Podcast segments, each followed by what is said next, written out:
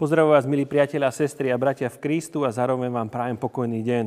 Božie slovo, ktorému chceme dnes venovať svoj čas, je napísané v Evangeliu podľa Matúša 21. kapitole 28. až 32. verši takto. Ale čo sa vám zdá o tomto? Jeden človek mal dvoch synov, pristúpil k prvému a povedal mu, Syn môj, chod dnes pracovať na vinicu. On odpovedal, dobre pane, ale nešiel. Potom prišiel k druhému a povedal mu to isté. A ten odpovedal, nechce sa mi. Ale potom oľutoval a išiel. Ktorý z týchto dvoch splnil otcovú vôľu? Odpovedal im. Ten druhý. Povedal im Ježiš. Veru vám hovorím, že colníci a neviesky predchádzajú vás do kráľovstva Božieho. Lebo Ján prišiel so spravodlivosťou a neverili ste mu, ale colníci a neviesky mu uverili. Vy však, hoci ste to videli, ani potom ste sa nekajali, aby ste mu uverili. Amen. Asi každý z nás ako dieťa mal problém poslúchať svojich rodičov, učiteľov či starších ľudí. Každé jedno usmernenie či plnenie rozkazov sa nám zdalo zbytočné a obmedzujúce. Jednoducho narúšajúce náš pokojný stav. Počúvali sme až na x krát, keď už hlas bol veľmi intenzívny, prípadne hrozilo fyzické usmernenie. Niekto z toho vyrastie a niekomu to ostane dlhšie, možno až na celý život. Podobne je tomu aj v živote viery. I keď viera je z počutia, ako sa píše v liste rímským, vypočuť si zväz o nebeskom kráľovstve nestačí.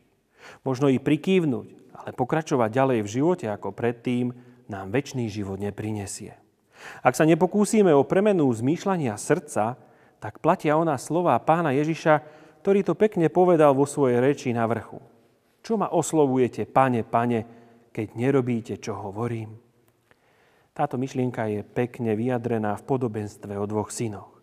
Pán Ježiš ho povedal tým, ktorí k nemu prišli, aby ho pokúšali. Boli to veľkňazi a starší ľudia. Tvárili sa priateľsky, pretvarovali sa, ale pán Ježiš poznal ich zmýšľanie. Poznal, že ich náboženská horlivosť je nepoctivá. Im práve adresoval dnešné podobenstvo. Všetkým bola jasná správna odpoveď, kto splnil vôľu Otca. Ten druhý.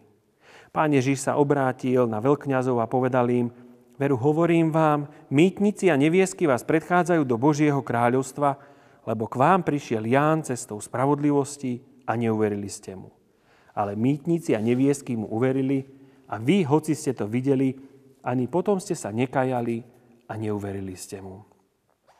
Toto podobenstvo stojí naozaj za to, aby sme sa nad ním zamysleli.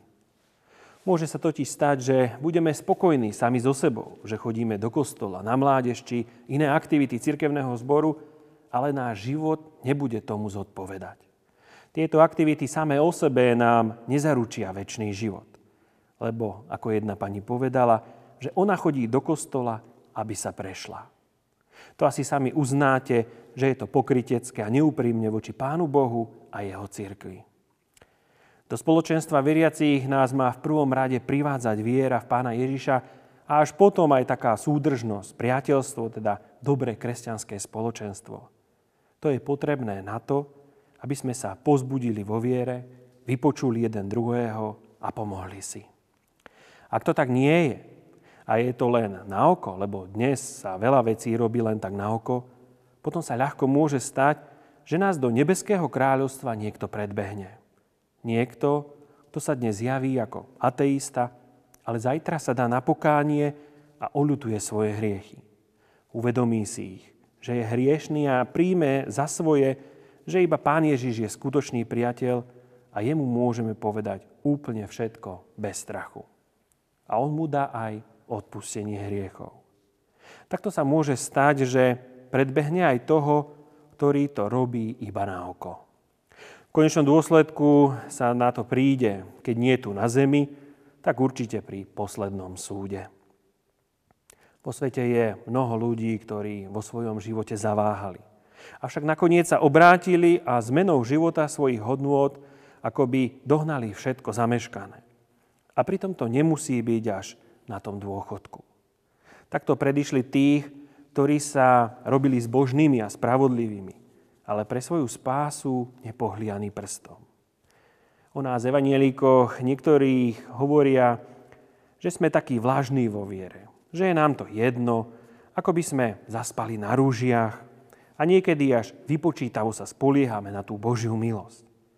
Nezabúdajme však aj na slova pána Ježiša, že práve pre našu lahostajnosť budú poslední prvými a prví poslednými. Skúsme sa teda aj dnes pozrieť na seba, na svoj život či život svojej rodiny, ako je to s nami vo vzťahu voči Pánu Bohu. Prosme aj o túto múdrosť do našich životov. Amen. Pomodlíme sa. Všemovúci Bože, ďakujeme za dnešný deň, za všetko, čo si nám v ňom dal, či ešte dáš. Ďakujeme za Pána Ježiša, ktorého si pre nás poslal, aby nás učil, ako žiť v tomto svete a pochopiť aj jeho dielo spasenia. Uč nás byť lepšími, láskavejšími a obetavejšími medzi ľuďmi, aby sme vydávali dobré svedectvo o Tvojej láske, ktorú sme prijali od Teba. Nech je oslávené a požehnané sveté meno Ježíš. Amen.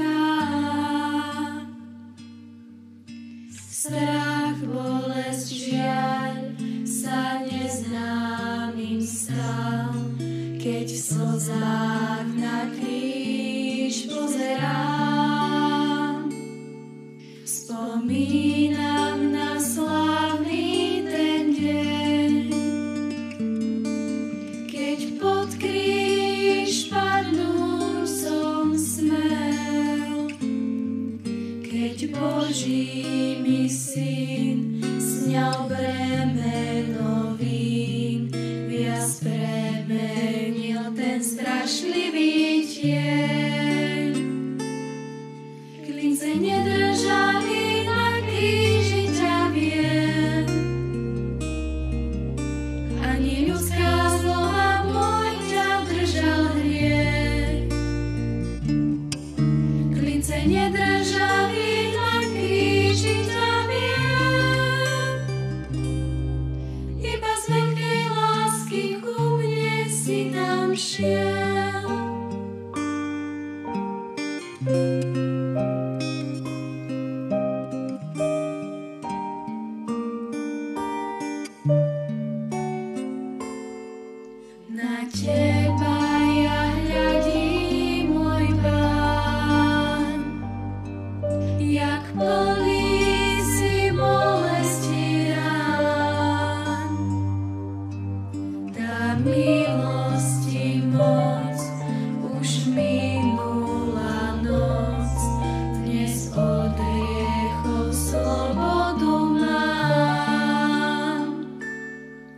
Pod krížom ja zostávam